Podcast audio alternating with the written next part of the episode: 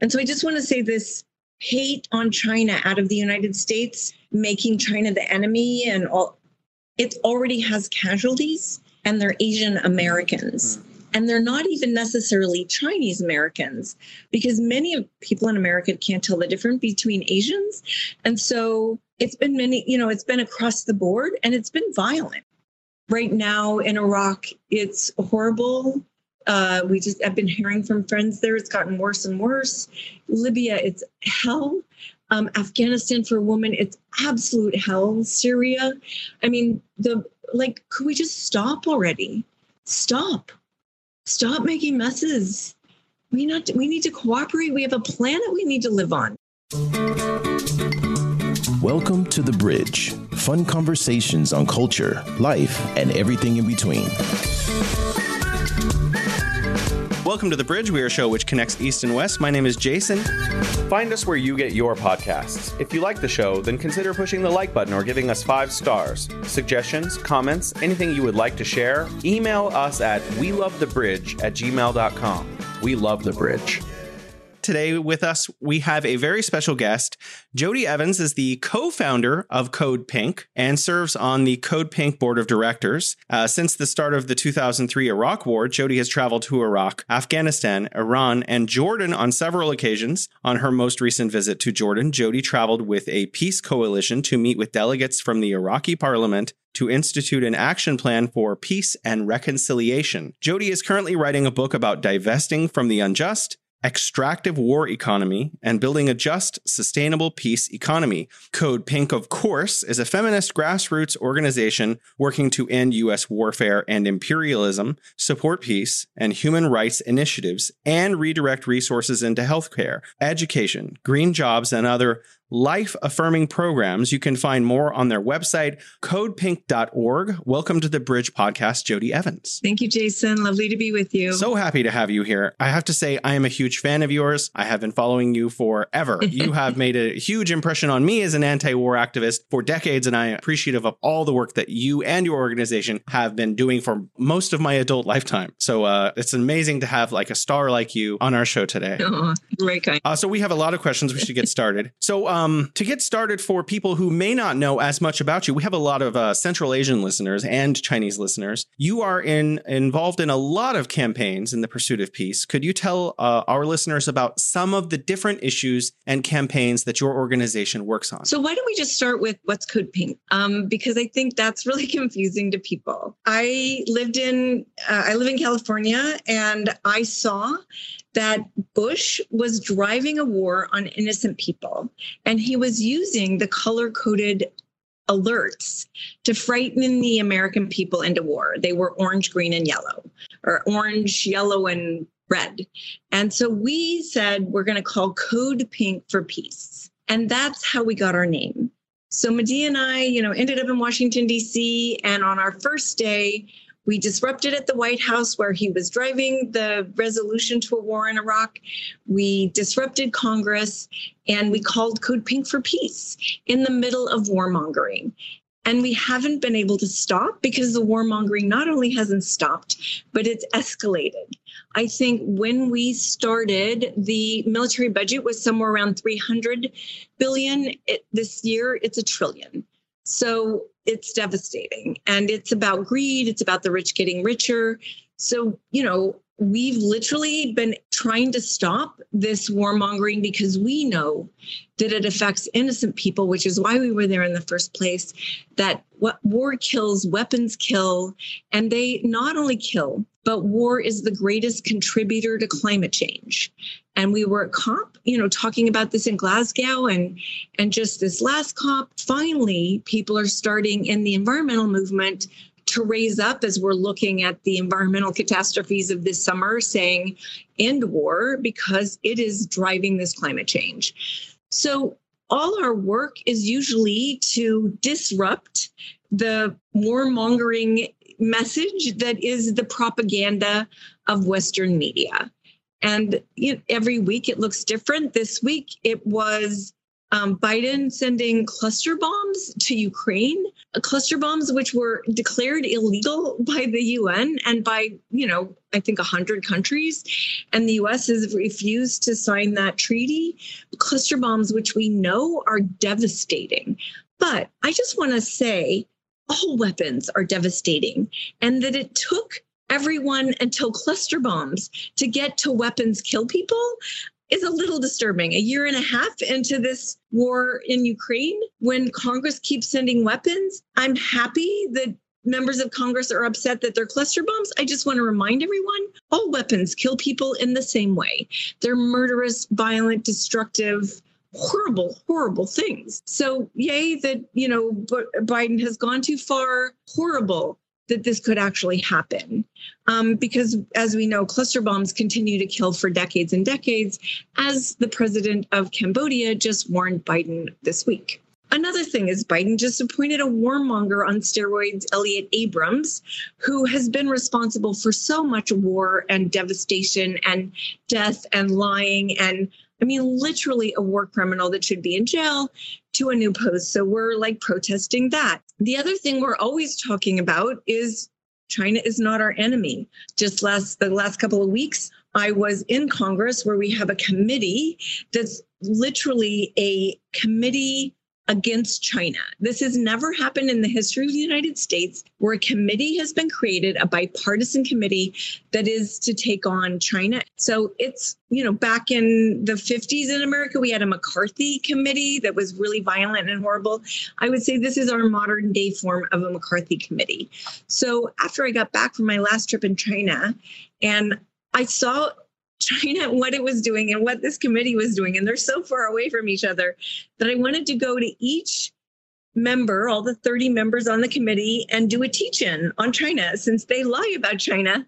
So in each one of their offices, I delivered uh, like 4,000 signatures and did a teach in on China. In one of the members' offices outside of the office was a big giant sign, you know, big as like 24 by 36, that said, China was had a spy base in Cuba. So I took the sign in to the office and I said, This is a lie. You're lying. And they said, No, that's not a lie. I'm like, Yes, it's a lie. Even the media came out and said it's a lie. You know, the media tells lies and then they come out and say they're not a lie, but everybody uses a lie as facts. It's part of the like, we'll apologize, you know, instead of tell the truth, we'll just apologize for the lie once it's out there. Kind of like this the spy balloon was a lie and the military had to come out and say that was a lie we all knew that was a lie. I mean, that's why it was a joke because everybody knew it was a lie, but members of Congress and the military. Of course, they were using it as a tool. But here in this member's, outside of this member's office of Congress, he's lying about a spy base in Cuba. Um, so that was a bit of a tussle, and they called the cops on me, and I got um, uh, I, I, have a stay away order for the next year to that member's con- uh, office. I can't go or I end up in jail. I did actually go to jail last week in DC for um, being outside of the Department of Justice. Because as we know as peace activists, that it's war, um, lies that take us to war, and it is only the truth that can bring us peace. And so there is a truth teller, Julian Assange, that has been because of the United States in like in jail basically for the last 10 years and for the last 4 years he's been in solitary confinement in Belmarsh prison outside of London and it was his birthday on July 3rd and so for his birthday present, Ben Cohen and I did a protest at the Department of Justice. Uh, ben lit the an image of the First Amendment, which is about the freedom of speech, um, on fire. And then I popped a, a pink flare that's non toxic. So it was like we could have the, the look of lighting it on fire without actually violating the laws of DC. And so we weren't violating the laws of DC. But we sat down in front of the entrance to the Department of Justice and we got arrested for the same thing that people who just, you know, literally dismant, you know, destroyed the walls of Congress and windows of Congress and infiltrated Congress on January 6th. We got the same thing, unlawful entry as they got. So, I mean, a little crazy. Um, but we were arrested and um, for trying to raise up that there's all these lies and all this propaganda that's driving us to war. And to get to peace, you need the truth. I think a lot of people at home, especially you know me, me too, because I've I've watched you and your team get arrested on a lot of different occasions. What is that process like for those of us who uh, have not been through that? And do you have lawyers that are you know specifically ready to defend you and get you out of these kind of circumstances? Um, there's a the National Lawyers Guild um, is always there for us because we're just you know we're nonviolent activists. We just stand in the face of violence and speak the truth, and we're arrested. It depends in DC where you're arrested. I mean, I've been arrested in many places: San Francisco, LA, Chicago, you know, DC, New York. Um, but when it's in DC, which is where most of these arrests have been, you could be arrested by the city police because say you're blocking an intersection. You could be like we were just arrested by homeland security. You can be arrested by the capitol police. And each one's a little different. Hmm. you're booked and you're held and then you're released. And then sometimes you have a court date. Sometimes you can post bail and forfeit you know so then you you you just give them $50 and you don't have to do anything. It's just on your record. Um, Wow. so it's it's various things. I would say that um, in DC is kind of a pleasant place to be arrested. I would say I've had some really horrible arrests, like going after the Koch brothers in in Riverside County. That was brutal. Um, you know, it depends on. You know, in DC, they're used to people getting arrested for political arrests, so they um, they have a process. They they pretty much have it down, and they want to make sure you're paying the price and keeping you in for a long enough time where you're uncomfortable, and then um, they'll let you go. I mean, I was arrested with Jane Fonda, I think, four times um, with her Fire Drill Fridays uh, right before COVID when she was, you know, doing them every week, going to jail, and then she got three, and she had to spend the night in jail. Um, and then we all got arrested on her birthday. It was 350 of us. The, she said it was her favorite birthday party. All of us in jail together. Wow. Well, thank you and everyone on your team and everyone affiliated with your team for doing what is obviously and clearly very brave and a lot of us are afraid of. I've personally been in protests where, you know, the crackdowns have started and I've just okay, it's time for me to leave because I do not have nearly the bravery that you have. So thank you. Thank you for doing that for everyone in the whole world. Oh yeah. You're listening to The Bridge.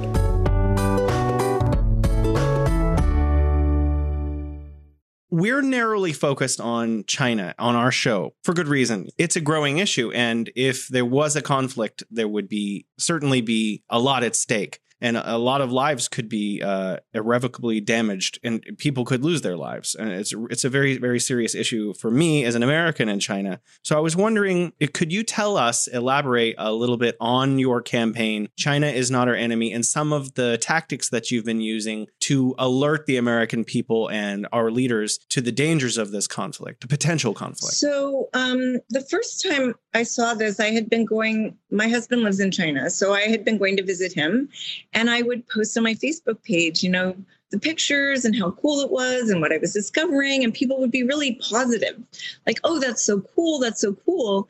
And then all of a sudden, it was just like, "Well, you know, boo China," you know, like China bad, you know, like I'm just like, what just happened? And um, that's when all the hate on China was being driven at the beginning of 2020.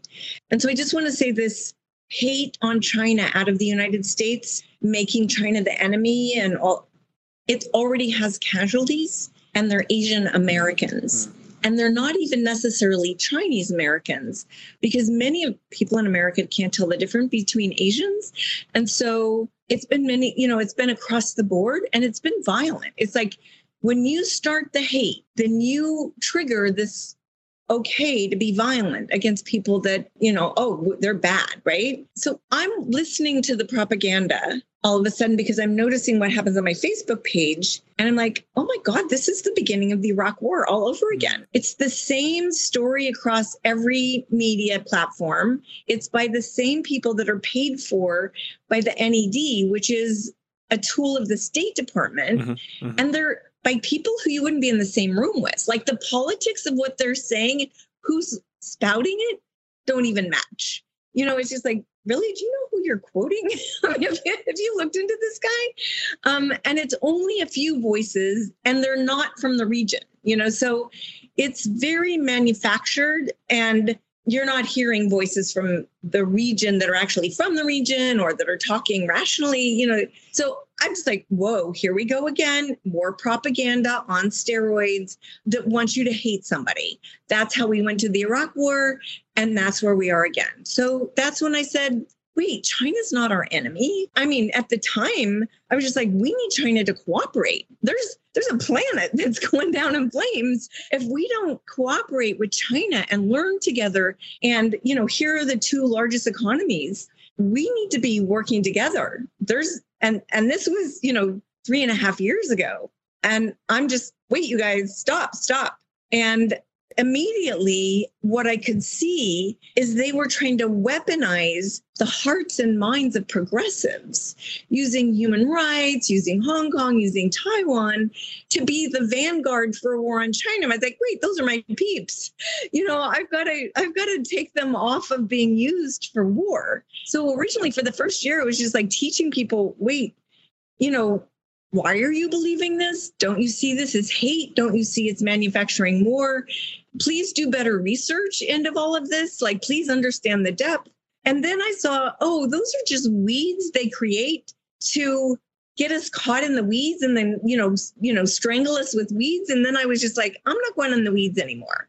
China is not our enemy is all i'm going to say. Because if you want to make china our enemy you are pushing war. And war is the greatest contributor to climate change. War is going to war to, us war on china is just the thought of it is devastating. And people are already paying the price of this war including every day we see another sanction on china. Where does the united states get the right to sanction china? On what basis? Nobody questions that. Who's the united states? What this little tiny 4% of the world gets to tell you know this 20% of the world what to do? I mean how are we all agreeing to that?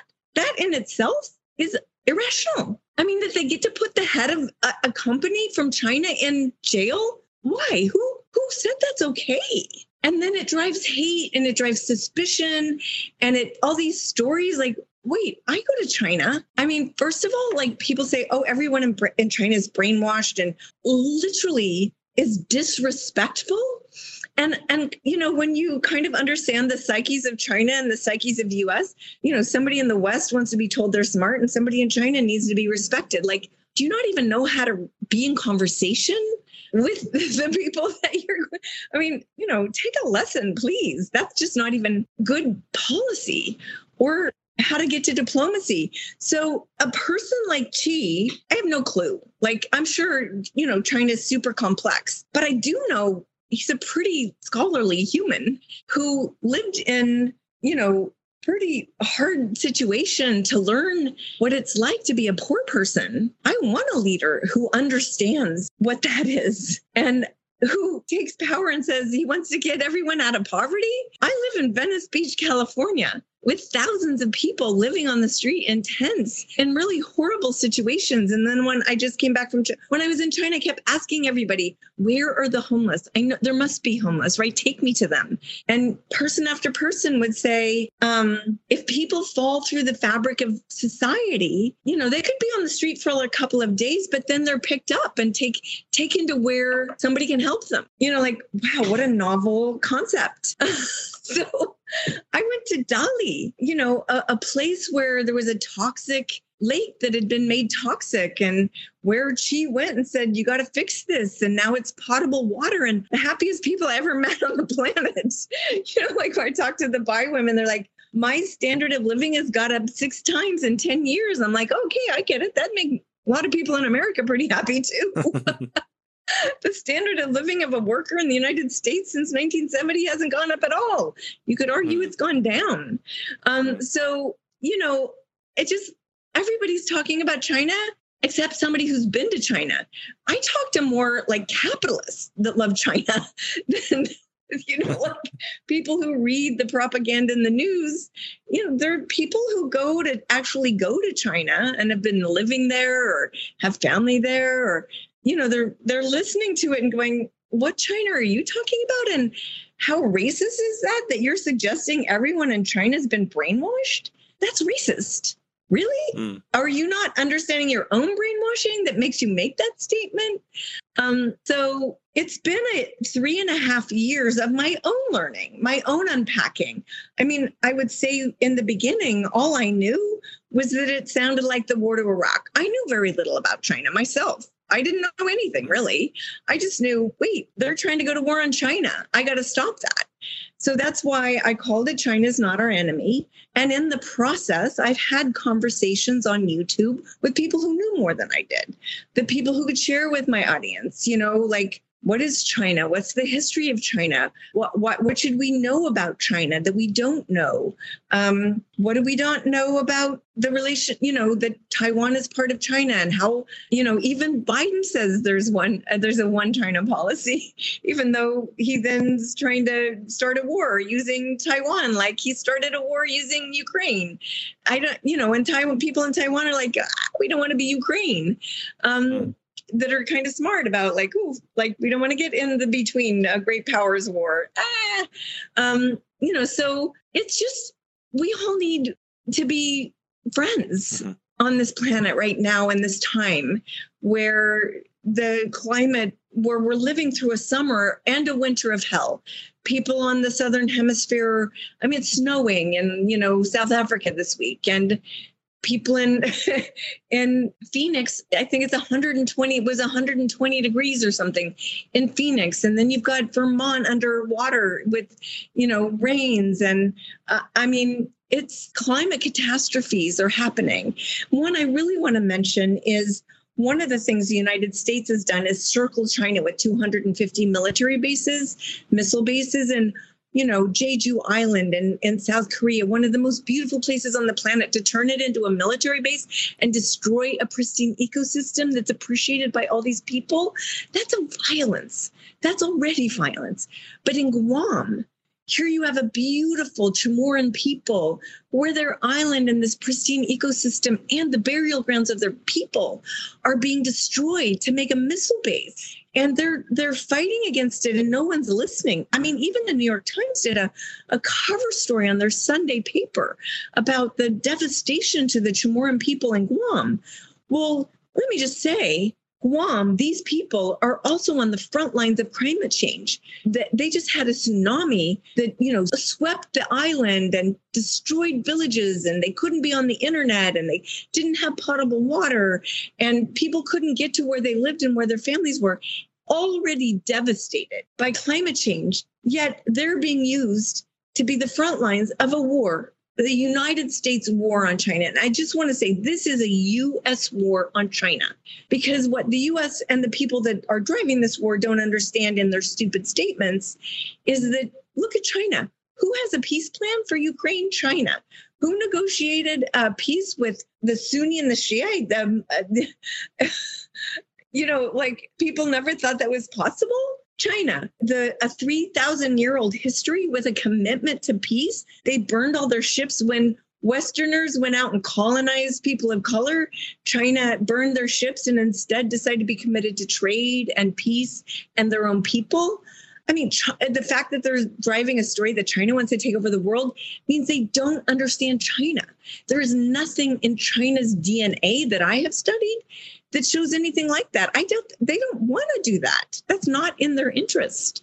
They want to take care of their people and in the way they took their own people out of poverty, they're taking those patterns to Africa and other places that need to be developed and using that same learning to help other people out of poverty. I mean, a United States capitalist went to China to understand how China took everyone out of poverty. He hired an Emmy award winning filmmaker. He took him to China. They took a lot of footage. They came back and edited in the United States, got PBS, which is funded by the American taxpayer money, to produce the video. And then they showed it one time and have now censored it because, oh my God, it makes Beijing look too good. So here we are with the truth that we're not allowed to see as Americans because, God forbid, it tells the truth about Beijing instead of the propaganda lies. It would disrupt the propaganda and that you can't see it if you're an American because it's been censored. When I always look at when people are covering up the truth, then I know there's a smoking gun behind that. And that's what you see when there's so much distortion around China. I mean, I'm sure China is not perfect. I'm sure China's government is not perfect. I'm pretty sure, you know, no government is perfect and they're pretty gnarly, all of them. You know, that's a given. But the fact that you you're like driving all these lies and hiding any truth and then saying China does that, you know, like you're making it, you know, pretty thin eggshell that I have to crack with the stuff that I'm sharing because when you just start listening to the people that we're bringing on, people go, oh my God, why am I being lied to? And that's the question why am I being lied to? And I think that's really what the campaign, China's Not Our Enemy, is about. And then we use the opportunities like, you know, going to the China committee, which is meant to drive war on China, like exposing their attacks on TikTok, um, you know, like talking about Guam as here's the front line. Let's talk about human rights. What is the United States doing to human rights of the people in Guam? Um, if you want to play that game, let's look at this. You know, where we can actually affect human rights is in the United States. What crazy notion does anyone in America think they're going to have an effect on China and its human rights? They can't stop cops from killing black people in the United States or you know they didn't stop torturing you know muslims or how about the fact that the United States has just murdered a million five hundred thousand Muslims? Iraq, Syria, uh, Yemen, Libya. Let's talk about what we've done. Afghanistan. I, I almost feel like the U.S. military keep well. First of all, they make a lot of money. there's a lot of people that make a lot of money on these wars, so they're driving it for sure. But um, I think they just don't want to talk about it. And look what they did to Afghanistan. And then you know it's and of course like let's have a war on Ukraine so we can weaken Russia, so then we can go at China. I mean, backfire, backfire, backfire. I mean, they're in a they're already in a in a quandary over how they back out of, of Ukraine now um, because they had no idea what they were doing. In the meantime, how many innocent Ukrainians have died? How many poor Ukrainians were put on the front line by Zelensky that didn't even know how to fire a weapon just to be mowed down? If we want to look at what looks horrible, to me, that's horrible. That's horrible. So, um, you know, like let's be be um, careful at how we get used by the stories out of the Pentagon and the stories that are coming out of the White House. Let's just not be used. Let's look deeply into what's really being said and know that if we want to live on this planet, we should be leading on peace. We should be asking the questions of where is this story taking us? Is it taking us to connectivity? Is it taking us to relationship? Or is it separating us? Oh, yeah. You're listening to The Bridge.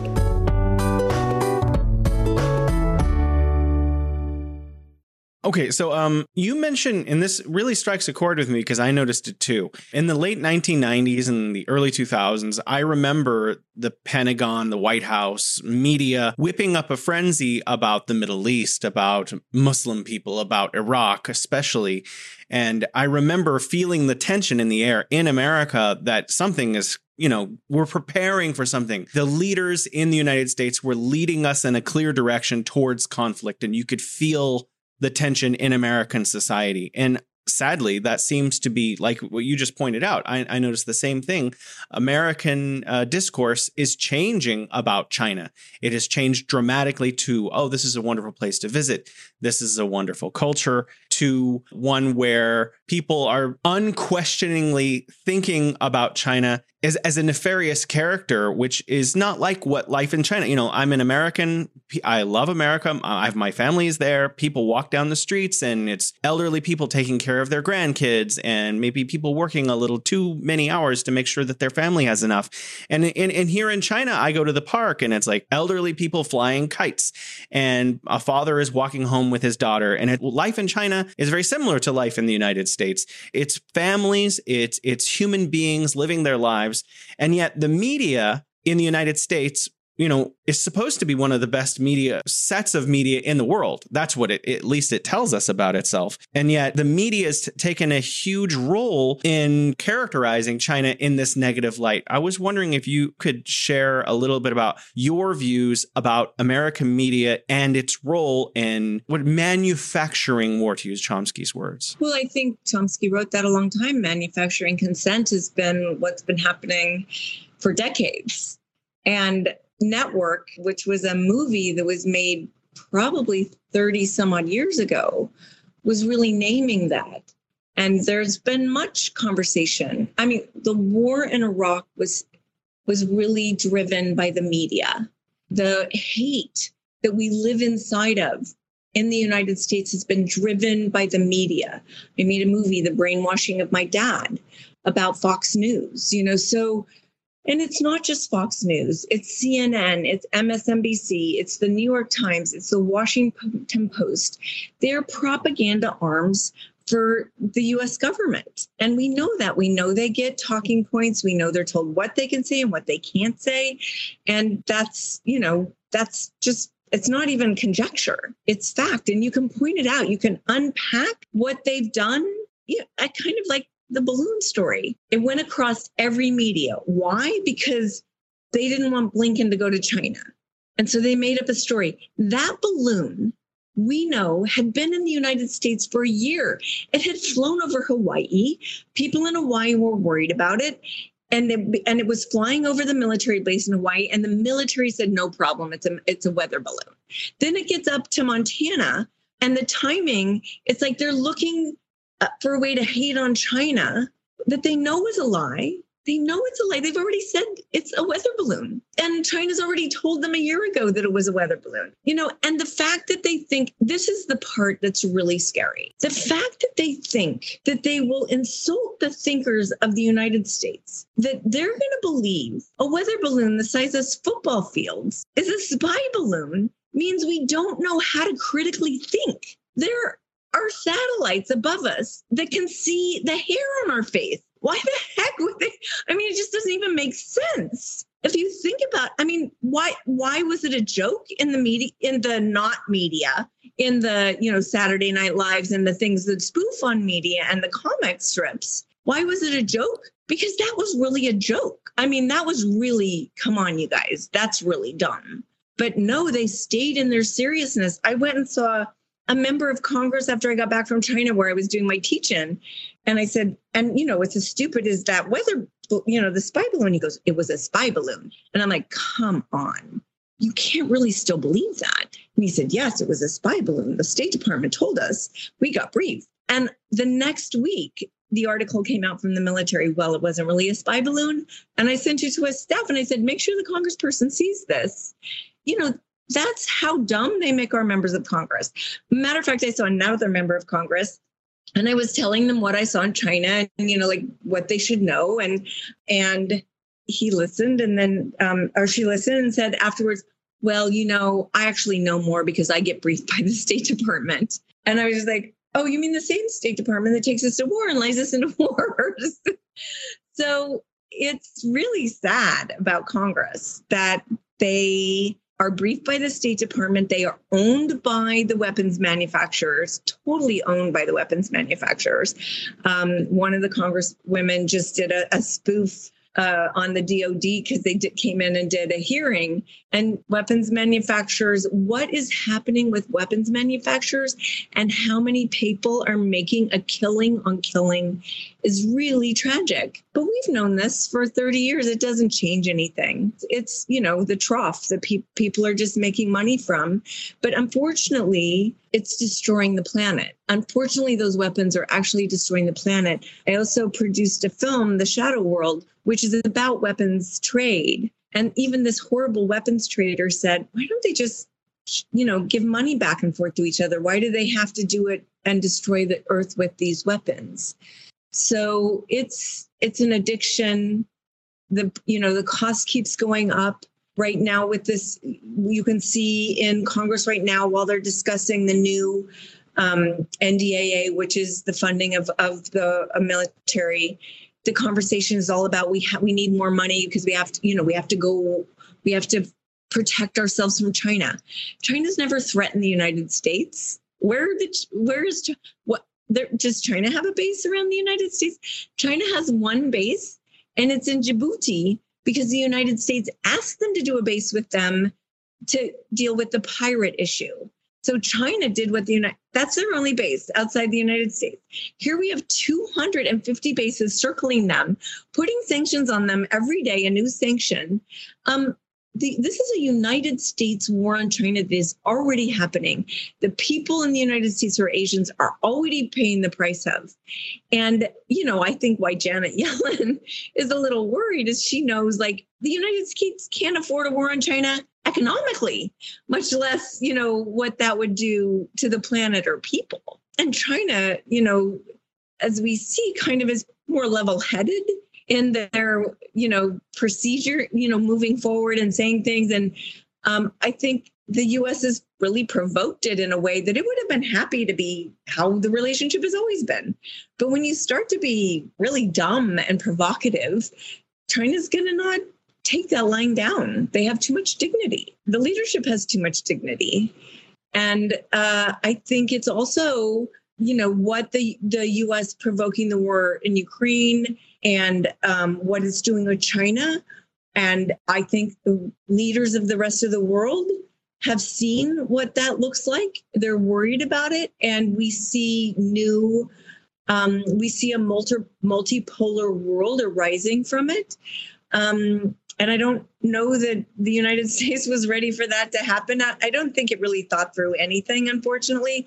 Didn't think through getting out of, it didn't think through going to Iraq, bombing Libya, going to Afghanistan, pulling out of Afghanistan. I mean, everywhere it hasn't thought through, the people are devastated.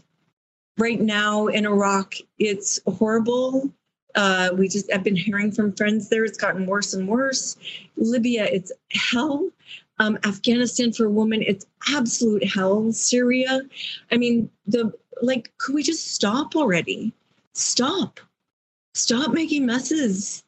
We not we need to cooperate. We have a planet we need to live on. It's precisely because of the topics that you just mentioned that sometimes it, as an anti-war activist it's uh, demoralizing. Going back to what you were just saying about all of these places in the middle east that war has absolutely devastated in 2002 i remember protesting in dozens of cities millions of people. There was a, an excitement almost that maybe we were going to make a difference. Unfortunately, Bush at that time and the White House, the Congress, they did not listen. And we were not able to stop the direction that we were headed in. Even with what seemed like millions and millions and millions of people in cities all over the United States and all over the world, the US led invasion of Iraq happened anyway. So sometimes it can be demoralizing as an anti war activist. I was wondering, with your extensive experience, if you could motivate us a little bit and tell us a couple of things that your team has accomplished so that we can be reinvigorated a little bit.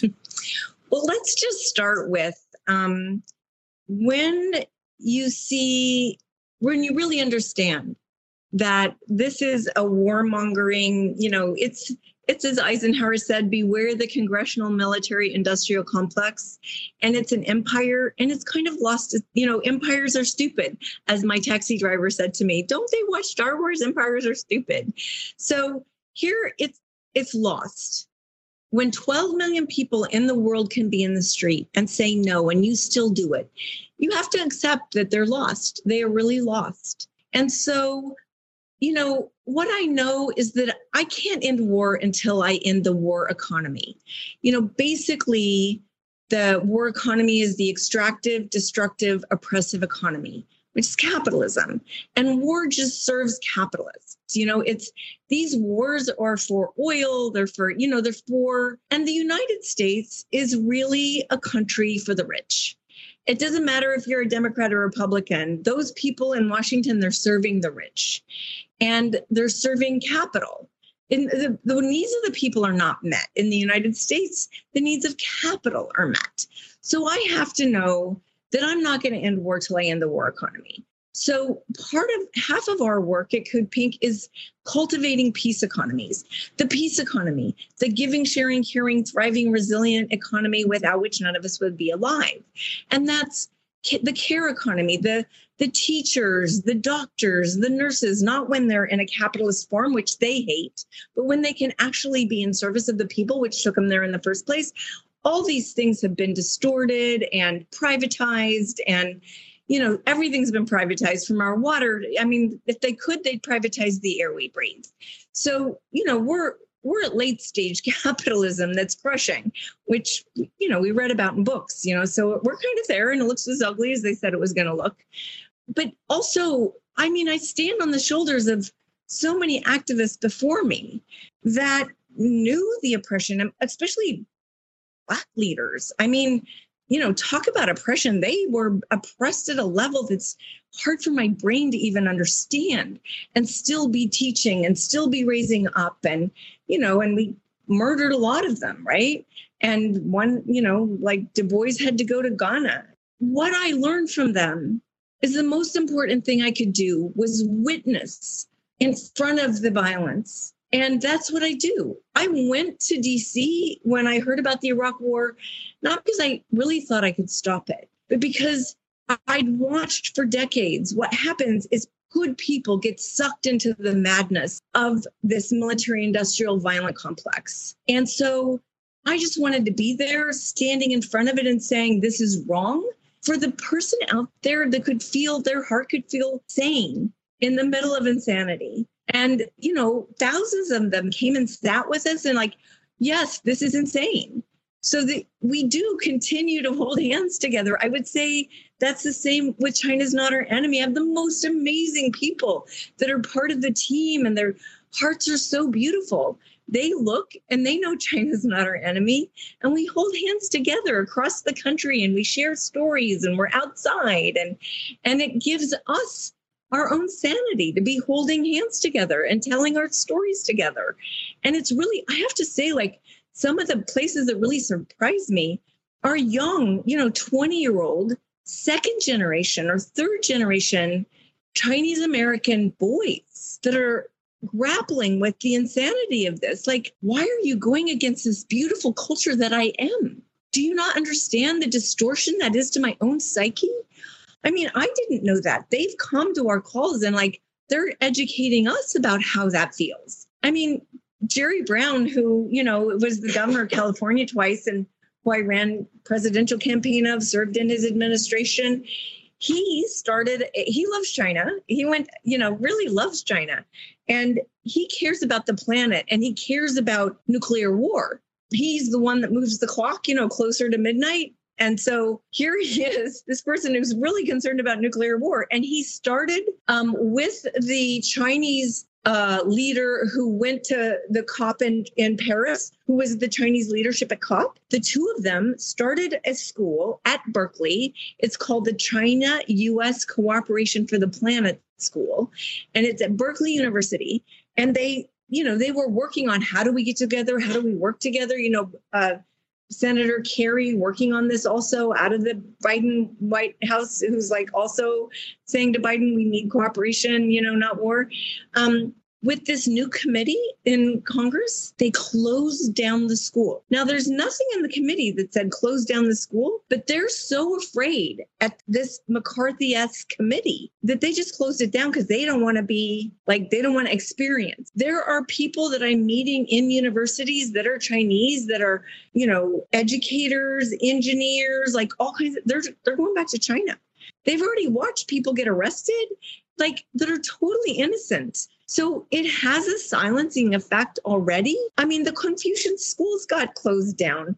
I mean, things are happening that are about peace that are being closed down because people, sane people go, I don't want to burn my fingers. You know, like, I don't need to do that. So, you know, what's heartening is that people are coming to, to the calls we have around China's not our enemy that want to work together, that want to share the truth, that want to help people out of what we call the fog of war. Now, when war starts, well, whoa, people's brains just get in the fog of war and they think war is good and they think you should send weapons. And I'm like, oh people you know how how many times you have to go through this to understand there's there's no good war. Nobody wins in war. Don't tell us about victories. Nobody ever wins in war except the rich. They just get richer but the planet and the people always lose. And so you know just it's i feel great about the people that are part of this team because they know people always lose.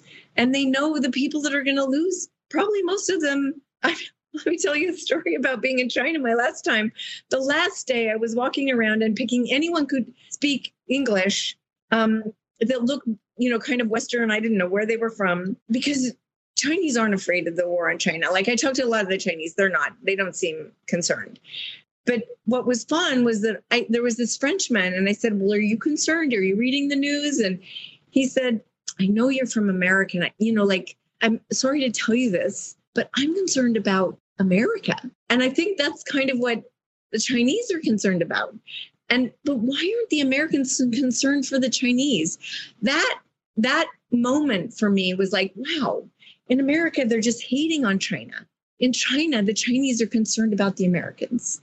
You know, that is the the thing I think Americans miss. Chinese live, you know, there's a commitment to peace in the culture. You know, it comes from the culture it comes from being able to not be an individualist, but that you are the planet, you are your community, you are your country, you are your family. You're not just you. You are in the context of all these other things that help you see with compassion, help you see bigger than yourself. And I think for these stories that I hear from people like, oh my God, you know, when I say nice things about China, people tell me, oh my God, you work for the Communist Party of China and, and you, you're like an idiot and don't you know? And I'm like, wow, is that, you really want to say I'm the one brainwashed when Chinese people are beautiful people and wars hurt the people. Wars are driven by the people in power who never fight in the war and who dies are the people. And we're all people. Oh, yeah. You're listening to The Bridge.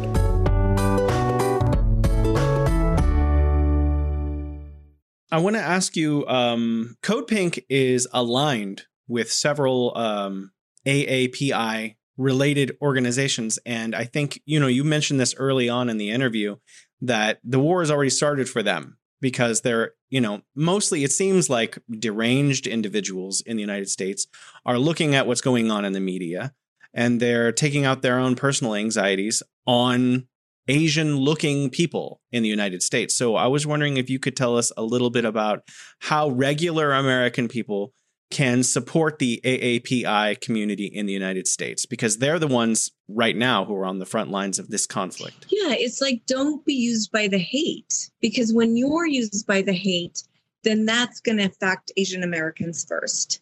And go, I mean, go learn, go be part of these communities, go be a part of your local Asian community and try to understand how when you live inside of an imperial country, it makes you dumb and that it really affects your thinking. And you think from your mind about everyone else. You project yourself on everyone. You think the world is you instead of understanding the world is complex. And Asians think very differently. All of them think differently amongst themselves, and they think differently than we think. And unpacking that would be the first step to really, because what I am also learning in this process is how racist we have been to the Asian communities that are in the United States. And that's painful for me to realize that I learned that late. Um, you know, that all of us think in ways that don't, that are alienating to being Asian inside of a Western culture because they are, there is a different culture, there are different values, and we just project ourselves. And um, when I've, I've heard so many stories about what that's like, and you know, one of the gals at Pink Way, she talked about how, you know, when all this hate started, she would just get in a t-shirt that, you know, was super American to go out, you know, that just to protect herself. Then you're contorted, or we know what it's like to be an immigrant to the United States. You're not actually allowed to Muslim, Latino, uh, African, you know, it's just, it's not a safe place because people are antagonistic towards you. And um, so, with the hate that's being driven towards China, what you can do for that is understand that China is not our enemy. And then when you hear this propaganda, try to understand it's meant to drive war. It's not trained, it's not meant to drive understanding. And what you can do is try to understand. And we have lots of videos at codepink.org slash China that you could just listen to. I mean, listen to the people from Guam, listen, you know, the people from the Philippines and the Mariana Islands, and, you know, listen to some of the, you know, like, what is this really like? I mean, just take a breath and know that you have been propagandized about China and start from scratch. It's a beautiful it's a beautiful discovery. There's so many interesting things. I mean i'm like barely cracked the surface. I mean one of my favorite things that K.J. Noh says like he talks about the the things that we have in the united states and came from china. One of my favorite is like what's more american than ketchup that you know came from china. Um, so there's just so many things we could learn. And also just to think about what is that like when you're saying that it's a you know that they've all been brainwashed you know the chinese people that's my favorite thing people say. Oh my god the chinese people have all been brainwashed. And i'm like oh my god really? Do you understand how racist that is? Do you understand what you're saying about another human being? Please stop and just think about these words that come out of your mouth can you really say that about a billion almost 500000 people i mean just think critically about or when there is a dictator like think about what it means to be a dictator of a billion, 500,000 people. Know, like, or only 330 million and like can't even make it work. you know, like, oh, yeah. You're listening to The Bridge.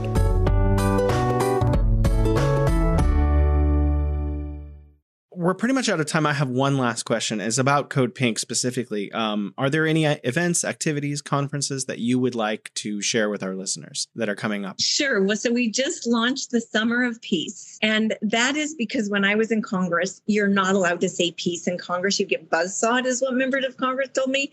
And I thought, you know, here we are in the weeds ourselves about all these issues because they're so complex that most people can't follow you in, right? You and I are interested, but most people are just like, wow, that's way over my head. And there's so much propaganda that people don't want to go near it because they can't understand it. From what I say to what they know is a big, hmm. we need bridges, Jason.